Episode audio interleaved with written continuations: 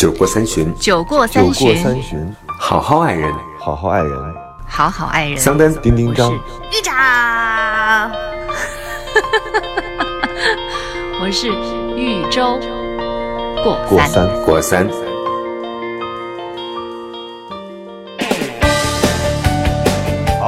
大家好，这里是过三情感脱口秀，我是丁丁张。大家好，我是桑丹。你每次能不能别那么油，就是显得我们的节目已经做了100多期了，就跟大家很熟的样子。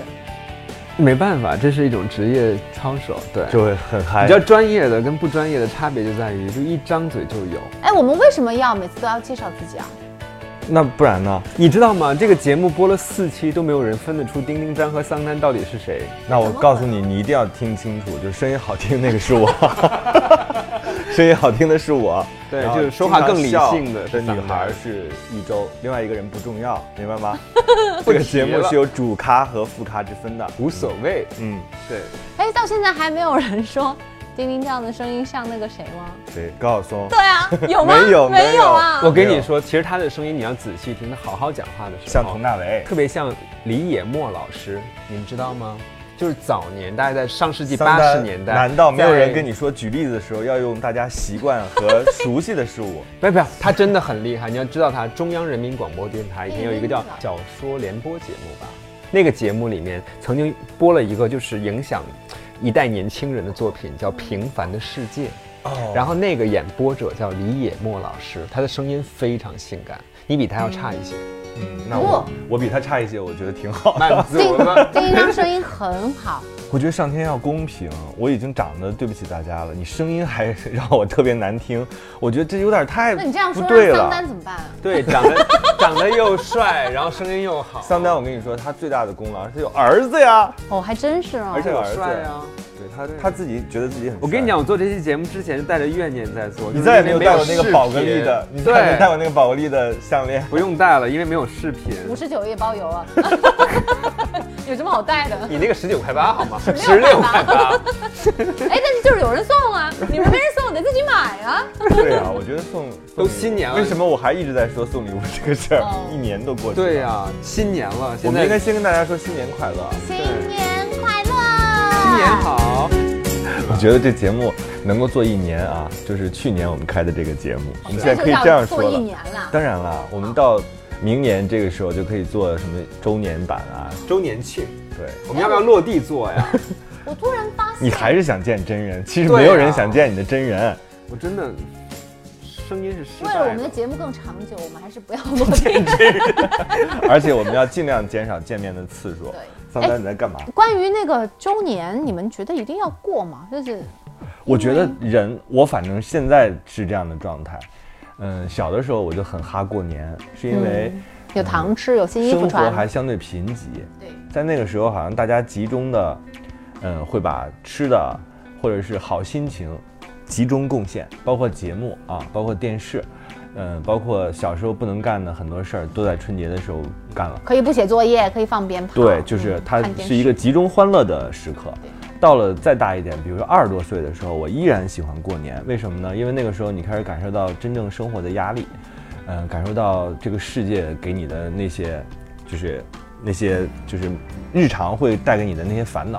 但是你过节的时候呢，你也会集中的把它放掉，因为中国人有一句话说年后再说吧，就是元旦之后大家就开始讲这件事了。其实到离过年呢还有1个半月的时间，那你的内心其实放松的，尤其是在过年那个阶段，其实是万事不扰的，就所有的人都不会找。过年最大，对，能不能好好过个年，对吧？对，现在已经到了这个更大一点的时候，我怎么看待过节这个事儿？我觉得是仪式感。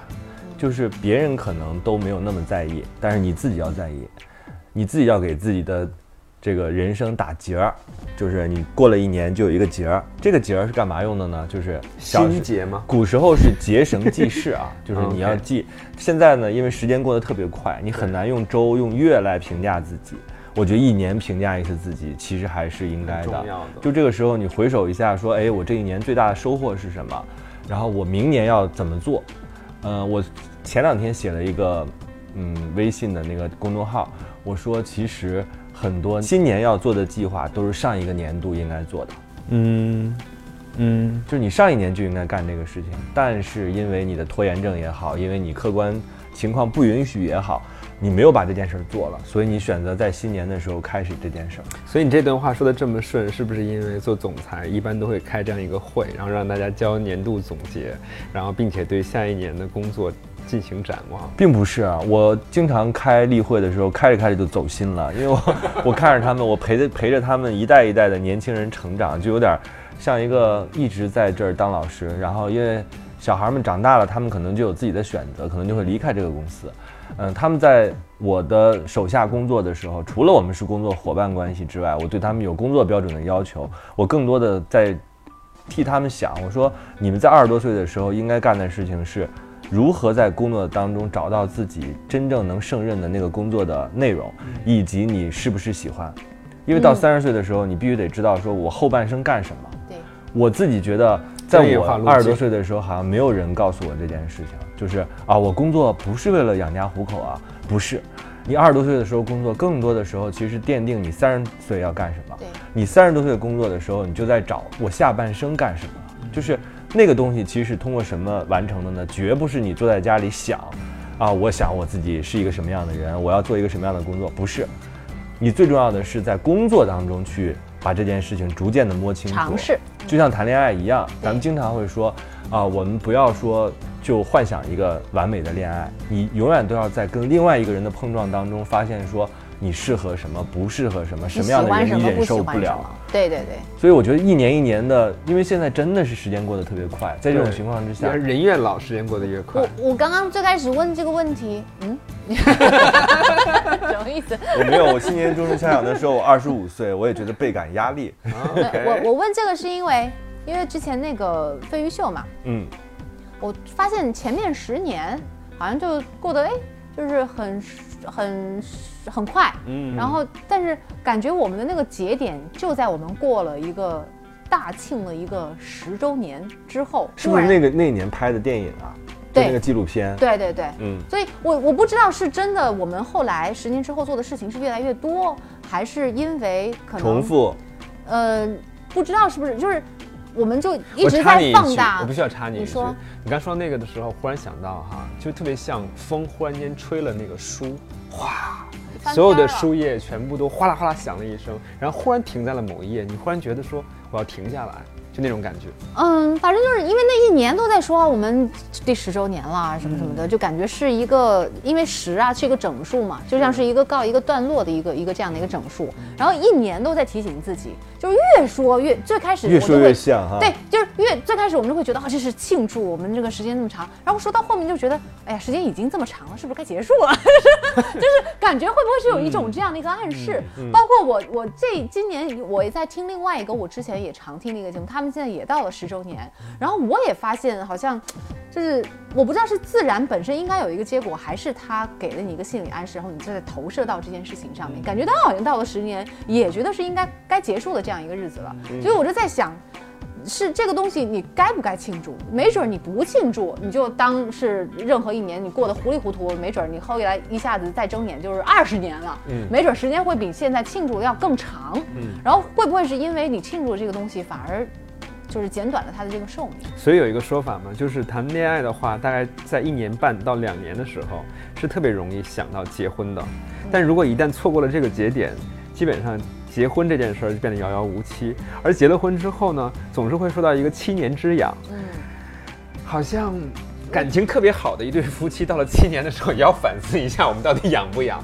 所以你看这个时间节点有的时候还真的挺神奇。所以你看有是不是不庆祝反而会更好一点，日子就这么过，平平淡淡的，就一直顺水流。我不知道啊，我觉得日常的话还是需要。我觉得现在对于我来说元旦的意义啊，就是已经超出了庆祝，就它不是庆祝，它绝对是一个打了一个结儿，就是告诉我们说这一年我们过完了。而且我之前会经常会用一些特别物质的方式来衡量自己，比如说我今年我到底赚了多少钱，这个是金牛座有可能啊，就是我就会这么想。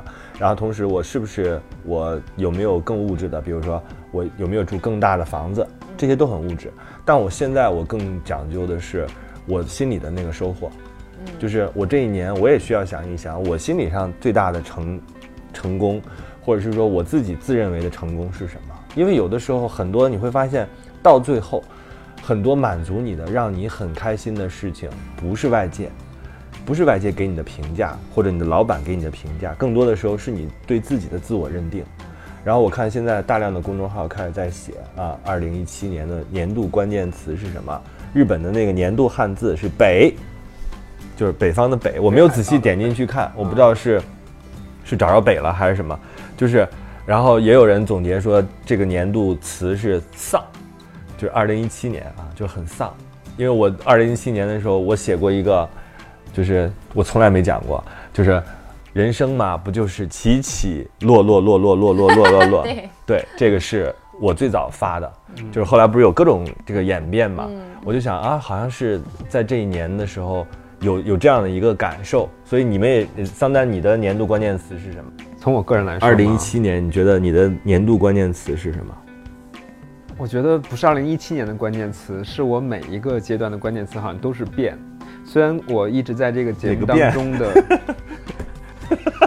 对不起，艰难啊，过年都给我扔一坨是吗？你这个人。嗯，对，因为我觉得其实在我看来，虽然我在这个节目里的人设是一个结了婚好久，然后还婚姻似乎老是不太满意的一个状态，但其实我觉得我的人生一直都没有离开过变化这个字。对，我觉得变其实是一个永恒的状态，就是人永远不要认为自己在某一个阶段他忽然间就静止了，或者叫做忽然间就平稳的运行了。我始终认为人的这一生可能都并不一定多少掺杂了我们的主观能动性，相反可能一切都是天注定好的。这个东西可能很多人并不是特别理解啊，但是有些人我相信他们是能听懂我在讲什么。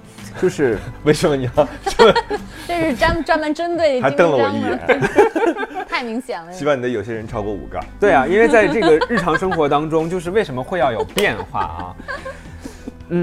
不变的话真的没什么意思，对吧？你想过这件事吗？就是很难做到。所以你2017年变了吗？我变了很多事情啊，比如说我换了发型，我开始保养了。我以前从来是不保养。你是今年才开始保养？今年才开始。我以为你一直都。我以前的那个橱柜里面只有化妆水，就是铺水的，就只有一瓶，我从来没抹过任何油之类的东西。现在开始出门之后有至少15个步骤。现在我的柜子里面是有3个格子，那3个格子是满的。从早晨开始一直到晚上，我会用不停的拍打，而且拍打的力度越来越强。后来我有一天我是专门拍了一段小视频发到我们一个很私密的一个朋友群里面，超过5个人，哎，3个人，真的是3个人。然后他们后来就跟我讲说，天哪，你是在自虐吗？怎么拍那么重？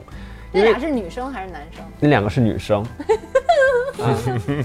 你想到了什么？我没想到什么，我就想超过了2个人就没有什么问题。应该跟你这样的男的也超不过2个吧。你知道那种感觉吗？就是你忽然间感觉到就是岁月不饶人了，你开始觉得你的皮肤开始慢慢垮掉的时候，你就想努力去争取去把它挽留住，然后你就开始用各种方式你能够做的，比如但是我不能接受打针或者做手术这样的事情。但这件事情其实也是基因决定的，就是基因决定了你什么时候垮掉，它不以你拍为转移。哎，但是拍是有效的，有效果，但是不以你的拍为转移。而且拍的力度越大，你会发现紧致的程度会越强。好，但是年岁越大的话，就要拍的力度更大。我刚才通过了一个化妆水的说法呢，来跟大家说一件事儿，就是包括感情也是这个样子，就可以扇自己获得清醒。对，如果你觉得有一段感情，你忽然觉得它已经垮掉了，或者没那么有趣的时候，你是要有理由，然后去拍它的。而且拍的力度要越来越大，去激发它。如果真的拍的开始变疼的时候，可能才是结束的时候。但是如果没有拍的这个阶段，就直接就疼了，或者直接就结束了，那可能就没有把这个功课做足。你是挽救它是吧？对，挽救。你说尽量挽救，不是挽救。这说起来好像很丧的样子，但其实用功解决，那不对，这就用心用功做最后的一个尝试。是，所以我的2017年的关键词就是在用功和用心。不是变了。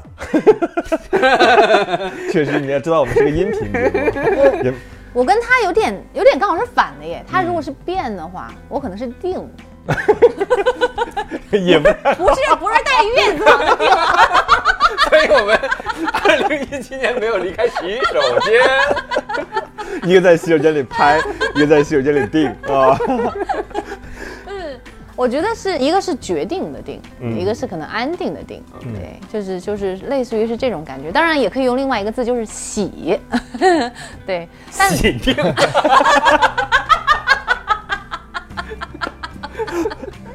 所以朋友们，我觉得听我们这期节目的人，你们也可以用一个字来，就是给我们留言啊。也许这一期我们会再翻回来，再去讲。我觉得这样还挺有意思的。就是你的年度词是什么？好，玉州你继续说。发现我没字幕是一个很大的问题。没有，也不是说我之前没有安定哦，但是毕竟就是我可能到了我曾经有我之前做节目的那个状态，我是还蛮接受那个变化，但是可能到了一个年龄阶段，就是自然而然的心里头想要安定下来，然后我可能花了大概2年的时间来想要达成这个心愿，然后今年终于就是实现了，而且就是节目结束之后，我可能说我在哪个地方做什么样的事情，其实我是面临一个新的这样的一个选择。那这个选择有可能要听我内心的声音，有可能要因为其他的外界的环境来决定来改变。但我觉得今年过后，我差不多我可以说我的一个大概的方向，或者是我的后半生，就是我人生的下一个阶段应该是有一个比较明确的方向。所以是在美国当家庭主妇吗？不，就是至少我会说不一定是在美国，我觉得这个也不太好讲，就这个东西，但我至少说我要跟着这个人一起，我们要有一个努力的一个方向，然后最终是什么一个方向，那就看我们的努力那个互动的一个结果在哪里。所以其实你的工作也有一个确定，然后你的人生爱情也有一个确定。工作也没有太确定，但是现在就是说工作无所谓，工作不提了，就是工作会依附于那个去做一些调整和改变，对。但是我以前我以前可能是站在十字路口，我感觉我走这个方向也行，走那个方向也可以。那你自己觉得你现在就是现在你做的这个确定啊，是因为你自己心里一直想着这件事儿，他才往这个方向走了，还是说因为你遇到了这个人，所以才给了你确定的这个动机？我觉得对的人理论啊，就是要我还是要想，我是觉得大家还是得要有这样的一个念头，而且你这个念头得要非常的强烈，这件事情才有可能去发生。因为我觉得我这一年是非常专注在这件事情上。以前好像就是心里头啊，今天想一下，可能明天又不想了，明天又觉得去哪个地方玩，然后就又跑了。但是我这一年我就是我就给自己一个任务，我就说这一年至少就是可能有很多事情不是我自己所能够主宰的，但是至少在我自己这个范围内，我是要用心来做这件事情，我要达成我这个愿望，我的所有的时间我和我的精力都要为这件事情去努力，我其他事情都要为这件事情让步，所以才会实现。所以其实你也认为，比如说我们当定了一个新年计划的时候，我们去执行它，其实是有可能完成的。当然，因为我那天有一个朋友来我这儿喝酒，他从上海过来，他说：“我说你生儿子了，真棒。”他说：“这是计划好的。”他说：“我35岁，我就要生我的儿子。”然后，马上我就要生我自己的女儿。我说这怎么计划呢？他说我生来就是一个有计划的人。他跟他老婆结婚的时候，两个人就达成了共识。他跟老婆说，35岁之前，你尽可能的去实现你的职业梦想，就是你在你的职场上去尽可能的做到你自己想要的位置。35的时候，我们一定要生我们的第一个孩子。他就真的这么着干了。两个人在34岁的时候就开始准备这件事，35岁就生了自己的第一个宝宝，而且他们要男孩。好幸运。他完全就是这样的。然后我说你还有什么其他的？他说我妈妈在我很小的时候就想到了一件事情，就是儿子终究会长大的，于是就开始给他做计划，就买房。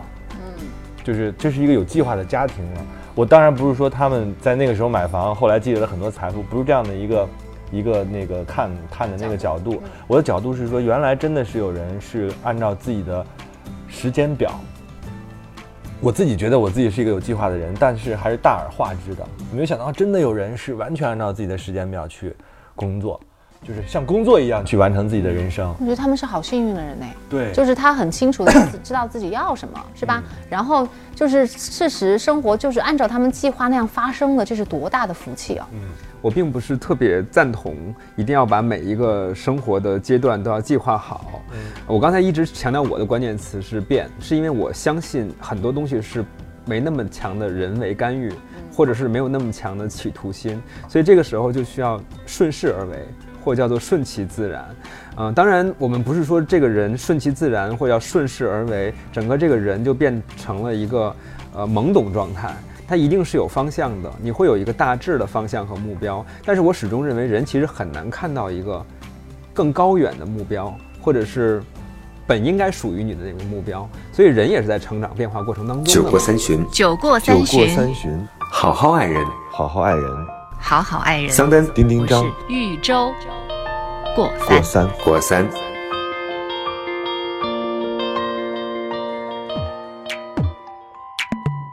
对于豫州来说，比如说像你，你认为情感是你2017年要解决的一个事情，对，于是你就把它当成一个事情来做。家庭，情感，家庭，对。那个时候其实他还没有出现，对吗？他还没，他出现了。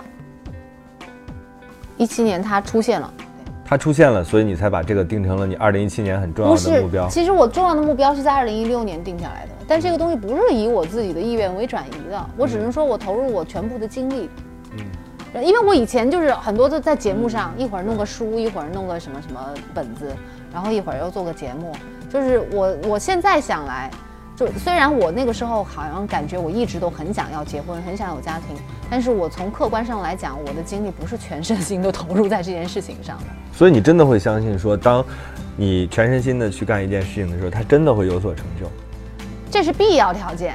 你不这样做很难像你那样发生，你拿出诚意来吧。你别只是在求菩萨的时候来想一下，就在那一刻想一下，然后你接下来该干嘛干嘛，你得真的要去做呀。就比如说，如果你没有这样的一个心态的话，你可能就不会去要去寻找这样的人，就你可能就因为一个别的东西，你就跑了，你就分散你的精力了，然后你也不会说在碰到这件事情可能稍微有一点阻碍的时候，你还会继续要寻找一个答案，你可能碰到困难，你又放弃了，或者你又去寻求别的那个事情去做了。所以我觉得在这种很关键的时候，确实是因为你这个坚定的这个信心，你的那样一个决定，你想要做成这件事情的这个决心，来指引你继续在往下走，坚持往下走，然后才能够实现。那你们也不问我是吧？啊，对哦，你的好，我们来看看皮卡的想法。所以根本没有人问我，你就自己说嘛。做主持人太艰难了。就是我2017年的关键词，我觉得是找。对，因为其实是我2017年一直在干，好像很固定的事情，就是能想象的你的工作，你所处的这个所谓的位置啊，然后包括我自己写书，就是所有东西我觉得都是一个找的状态。我这一年当中一直在找，就是我现在总结是这样的，但我在做这件事情的时候，我其实毫不知情，我根本不知道自己要干什么，但是我就隐隐觉得我需要找到一个新的方向了。这一年当中，包括我找一款自己喜欢喝的酒。就之前我搬到这个房子来之前，我是从来不会自己一个人喝酒的，但是我搬到这个房子之后，我发现给我赋予了非常多的东西，不是因为它变大了，我觉得是一种就是整个的状态和一种场，这种场我觉得很重要。这就是为什么我经常会给我的那些，所以这间房子把你变成了一个酒鬼，也没有变成酒鬼了，就是我经常会给一些人建议，我说你如果觉得你的房子不能让你愿意回家的话，那这个房子给你带来的这个气已经不够了，你就要想想是不是要换一个居住环境。因为对于创作的人来说，或者说你对生活有所企图啊，当然不是说啊我家庭生活就没有企图了，不是，就但凡你觉得自己回家的那个欲望变低的时候，一定是家有问题了，或者是你有问题了。我在2016年12月份的时候，突然间觉得我原来住那个房子不愿意，然后就是我不想回家，我觉得家里边就是一个睡觉的地方。那个时候我就突然间警醒了，然后我就用1周的时间找个房，然后到了这儿之后，我看阳光非常，太太折腾了。皮卡也同意，他说是的，阳光非常好。然后等到我真正住到这边来的时候，我发现我所有的生活方式，然后饮食起居产生了一些变化。这个真的就是很难用语言来形容，它就给你营造了一个场。到了新年的时候，我们都会许愿，我觉得许愿不能只许在心里，你还去付诸行动，你去干一件任何跟你自己有关的，比如说像桑丹一样换发型，或者开始拍自己的脸，让自己变得更精重，变得更重，就是你任何的实用就是实体的改变，我觉得都会影响到你整个的状态。是，2017年，我觉得我找，到年底的时候，突然间好像发现了一道新的门，我的世界就变得不一样了。那你发现有的时候好多人很难主动去寻求一个改变，但是那个改变是被迫的，就是空间啊，就是空间的改变其实是可以主动去获得的啊。我之前回家的时候，就是从公司到家，我就老走那条路，走了2年之后。有一天有一个朋友来接我，说我那天限号，他说我接你，然后我说行，他就走了另外一条路。我走了2年的回家的路，他走了大概只走了15分钟，我每次都要半个小时，因为他换了一条路。就是我从来没有发现过原来有一条那么近的通往我家的路，就是一个陌生人，一个陌生的，就是对这个房子是陌生的人，他带给我的启示，原来哦，我们固定的做一件事情久了之后，你根本是浑然不觉的，你不知道那是一条远的路，等你走了这条近的路之后，你才发现说哦，原来有这样近的路。对，所以那个说法是对的，就是要换个活法，是吧？对，因为之前我不太懂，我觉得活难道不就是应该是一个程序嘛？但是后来发现真的是你说的活就是呼吸，是不是？对啊，就是保持生理，对。但其实活真的是不一样的，而且就是活法是不一样的，而且活的标准也是不一样的。当然，比如我们之前，因为我生在一个特别传统的家庭里面，我爸爸妈妈都是在做各自的工作，然后下班之后回家。谁爸爸妈妈在做一起做工作？炸油条、我想表达是他们都做的非常普通的工作啊。然后回到家里之后呢，会买菜做饭，一家人吃完饭之后呢，看电视，我在学习，洗睡。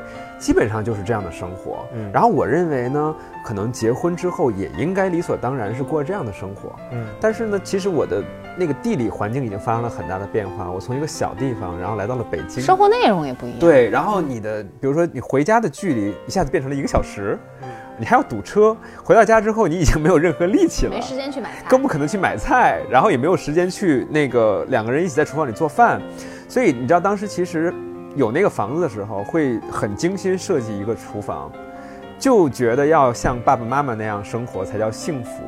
但后来呢，那个厨房几乎就是可以不进去的，虽然里面就是安排了很多。好浪费啊！对啊，当时我爱人还从德国背回来很多那个锅，真的是一个个背回来了，我也背过，是吧？然后好像女孩都希望把整个厨房搞得就是。锅碗瓢盆特别的齐全，恨不得连德国打蛋器都要买回来的那种，但是最后其实并不怎么进去。那个时候其实内心会有一个特别强烈的不满足和失落，你会觉得说，哎呀，为什么我爸妈可以那么幸福，怎么到我这儿就这么冷清清的家庭生活？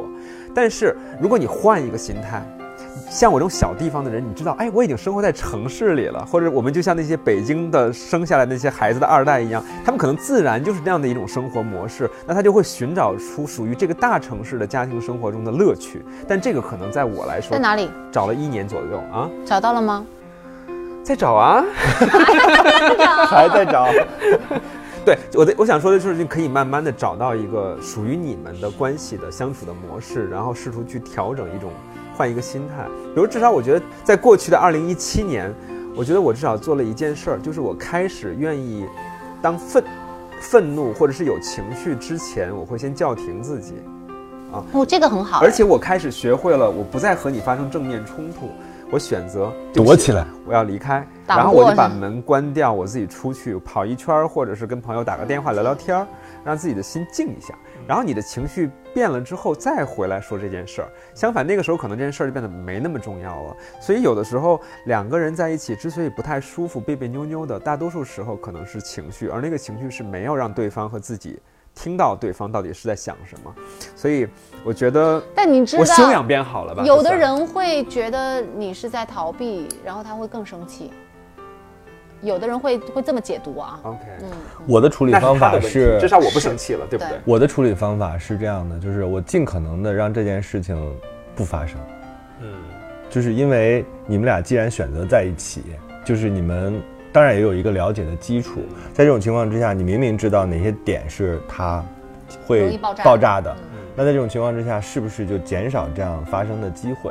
因为我觉得吵架虽然也是一个彼此了解，甚至建立更亲密关系的一个方法，但是呢，它其实还是有伤害的。当然，尤其是伤害身体。你吵完了，可能未必能解决你们关系的问题，像录了4期过3一样。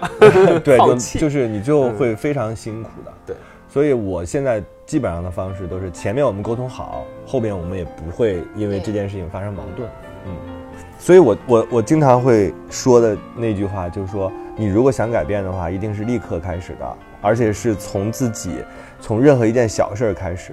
我们经常会犯的错误是说，我今年要考一个研究生，于是我就只干考研究生这件事儿，背单词。对，但是你没有干其他的，其实对你这件事的结果也没有什么帮助。哎，我非常啊。就是你想要改变，你一定要改变，然后从小就好鸡汤。不，但是我同意他这种观点啊。吓死我了，我以为你想喝鸡汤，我说他也没有说。家里没有。我们家开放式厨房，迅速打开了，饿了吗？然后是这样，我同意他的那个观点啊，就是我想说的是，倒不一定是。就是你想谈恋爱的话，你一定不要从谈恋爱这件事儿解决，你应该是从你自身的任何一件事情开始解决。比如说你换个房子，不能就事论事。你换一个好的手机，哪那么容易换房子呀？换一个租的房子总行吧？我也没有说让你买一个房子。租的房子好。你原来跟4个人合租，你觉得你能找到男朋友吗？你现在可以选择跟1个人合租啊。我说的就是这个意思。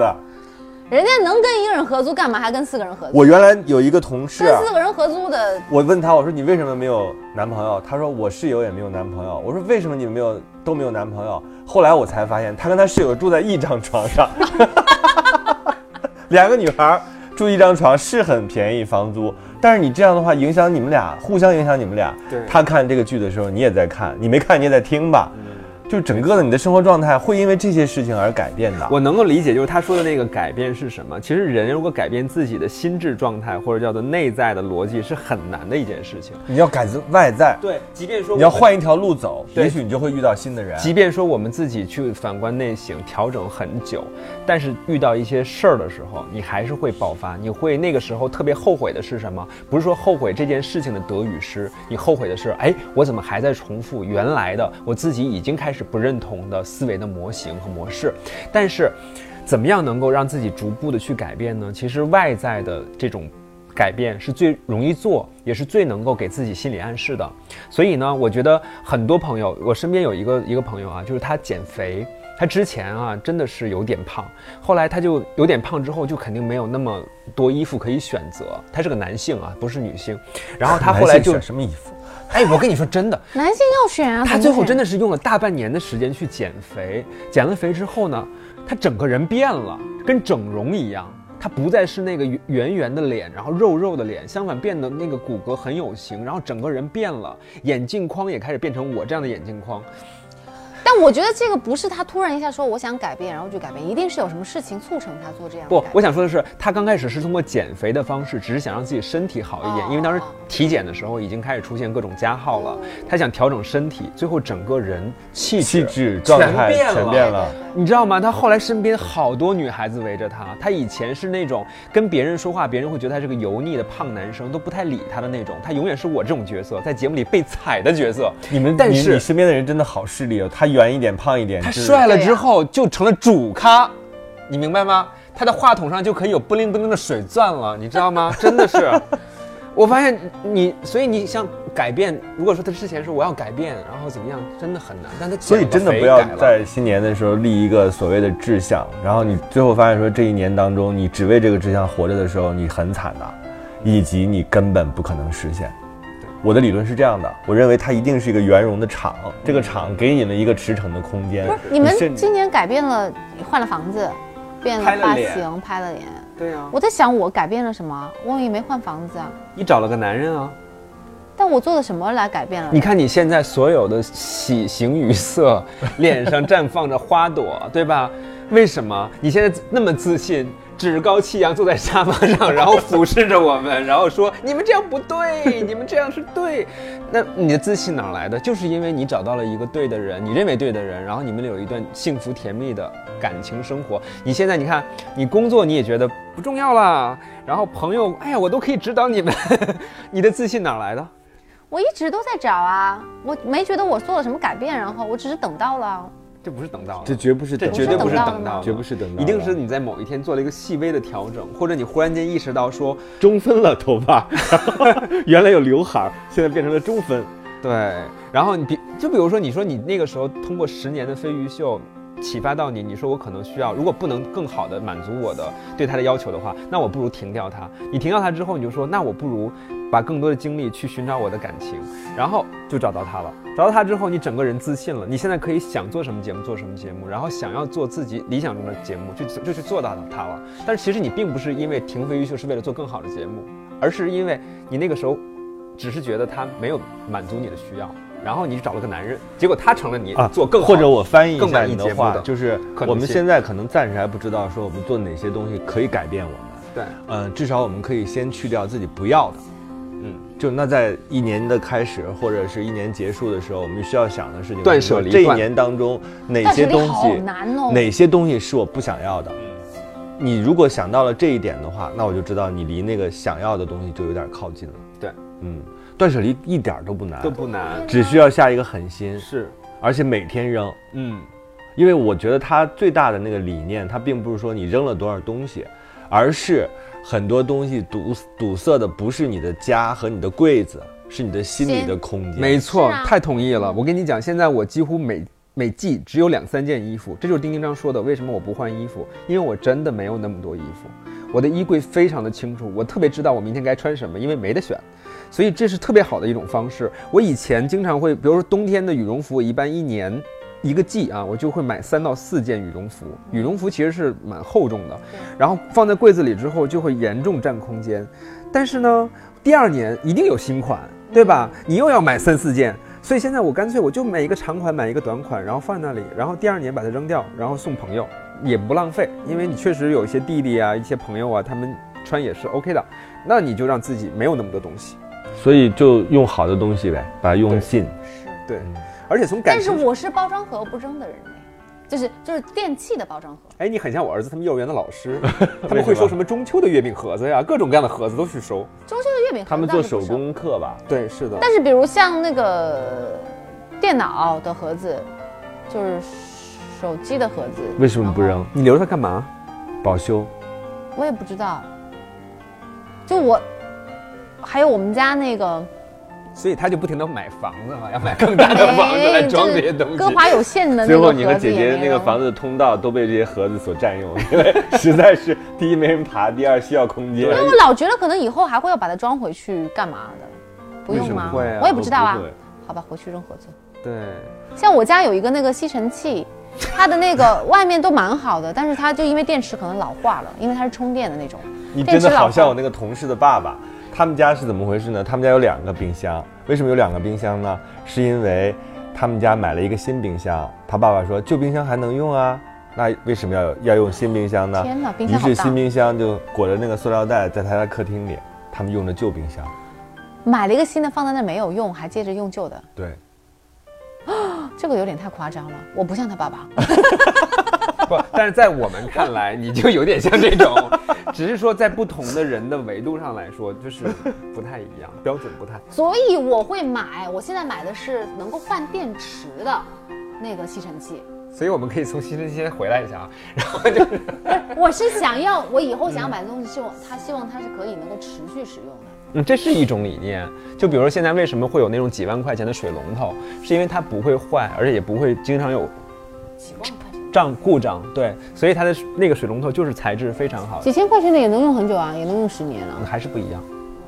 是，这就是耐用品、奢侈品和那个快消品的区别。因为我觉得就是我不是一个特别主动寻求变化的人，我很容易就是形成一个习惯，而且不太容易改。对，不太。所以我就是经常在你的生活当中扮演那个习惯摧毁者。你老是换个手机啊什么的。对。因为我觉得那都是微小的改变，就是微小的改变就是蝴蝶效应。我特别相信这个。你说换一个房子是对我们来说是一个挺麻烦的事儿，好，但是很多事情，人生中很多事情都是要靠解决这个怕麻烦才解决掉的。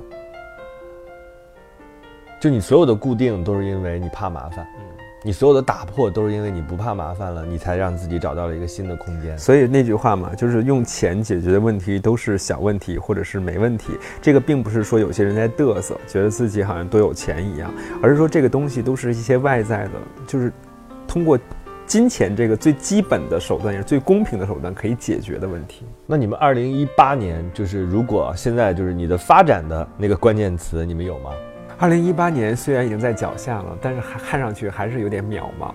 我觉得，每到这个时候，说到希望的时候，还是那句话，还是变，就它一定会在变化过程当中。那无论遇到什么东西，好的、坏的，都是要去接受它。同时，这等于没说，不是真的是这样。你要有这种心态，我觉得才是成熟的心态。没有什么说一定固定在一个什么条条框框里，然后你就顺着这个条条框框就走下去了，你真的说不准这个世界会发生什么样的变化。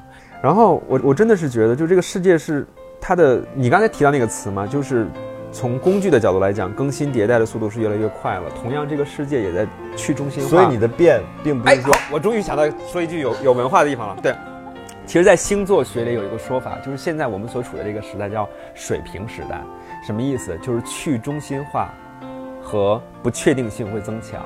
这个事情呢，在我前段时间在清华上 EMBA 课的时候，我忽然发现老师从信息量，清华 EMBA 课经济管理学的那个角度，他们用他们的角度去阐释，也说现在整个世界都在处于一种去中心化和不确定当中。我们举个简单例子啊，就是以前我们在工业时代的时候，我只要通过一套物理的程序，我就可以把发动机去带动我的这个汽车轮船，于是我们的生意可以做到更远的远方，然后我们可以产生更大的动力。但是现在进入到互联网信息时代的时候，你会发现我们人与人之间的交互，人与物之间的交互，以及物与物之间的交互都发生了翻天覆地的变化。到了 AI 时期，到底是算法决定了我们的人，还是人能够决定算法？我们都处于一种未知的状态。包括自媒体人丁丁张这种，他自己可以成为一个自媒体人发声说话，然后那么多的自媒体人发出了不同的声音，我们到底听谁的？有人骂人渣，我们就信人渣吗？有人骂脑残，我们就去说脑残吗？所以当这样的一个状态的时候，这种变化会让我们猝不及防。所以宝瓶时代的那个说法，在经济管理的所谓科学当中也是得以印证的。在这种情况之下，去中心化和不确定性的社会阶段，我们要考虑的问题就是我们怎么样去适应变化，这变成一种能力，而不是说很宽泛，我好像没有说什么，而事实上这是一种基本的生存能力，你适应和拥抱变化。所以我觉得特别可怕，我就只问了你一个问题，你发表了一篇社论。梁姐挺好剪的，就是那一段全都剪掉，对，那一段全都要剪掉。这是整期节目的高度和灵魂，不，信息量。我就说你个人，我要的是你个人，你不要跟我讲什么时代。我想说的是，我就要成为那种能够最先接受变化和拥抱变化的人，我一定不会是被变化击垮掉的人。你不觉得就是所谓油腻男子，就是所谓中年人之后的忧伤，就在于面对变化的时候我们是跟不上的。当全世界的人民都在唱我们不一样的时候，你突然不知道这首歌来自哪里，对吧？你没有听过，我觉得这就是不对的。那种变化，有些变化可以不用改，对，因为它变来变去又变回来了，你看吧。啊，当然，你说的是另外一种经典和传统嘛，对不对？或者叫做守成。但是我想说的就是说，当然我刚才说的是很表面的一个现象哈，就是一种大众的俗的那种文化，我们是不是能够及时的跟得上？我的意思是，因为我是一个实用主义者，我一直强调的是说，每个人在一个阶段你只能办一件事情。当然，你说变化这件事情，我们要活到80岁，可能80岁之前每年都有我们要应付的课题。时代的洪流当中，我们都不值一提，我们的理念和我们的想法都不值一提。所以我想说的是，2018年具体到这个年份，你想做的最具体的一件事情是什么？我想健身，然后我想在今年夏天的时候，对呀，就想听到这样的，谁要听你的社论啊？8块腹肌，因为我觉得我的脸已经拍得像一个20多岁的人了，但是我的身材现在在逐步变成40岁的人，所以我要把我的身材也控制在20岁左右的人。你听听你自己在说什么？脸一拍能从三。30多拍到20多，真的可以。这虚假广告拍脸真的可以，你回去试一下。你怎么拍？我回头发小教程给你们。小教程。你拍完之后，你看你几乎就像那个潮自拍直接 P 图一样，真的会紧致，会提升。拍脸是有用的。好，周周，你自己2018年，你自己最想干的具体的事情。我觉得就是还是适应新的那个变化吧。你这也等于没说，你以为我只会批评他吗？我看你就是欠怼。因为我状态变了呀。嗯，以前我是计划个宝宝应该是吧？哦，想要对呀，这个会变成2018年很重要的事情吗？会啊，有可能10月怀胎啊。不，我觉得宝宝这个事情是计划不来的，而且我也觉得这个东西是特别特别讲究缘分的。就是上天觉得你准备好了，那他就会送你一个。我觉得这是送给你的，对对对。所以我也不太想说自己没有准备好，然后就强行的想要一个，尽管有这样的一个愿望。所以在这件事情上，我还是比较希望能够顺其自然。嗯。然后18年，就你看我们节目也是新的呀，嗯，是吧？然后我的那个生活状态也是新的，所以搞不好那个环境也是要适应。全力奔向新生活。嗯，对。就是调整好自己，然后慢慢的，等于说我现在这些东西都还在空中，嗯，但是下面就有跟这个空中那个同样形状的洞，然后我要把这个东西落地，把它对都摆好，就是这样。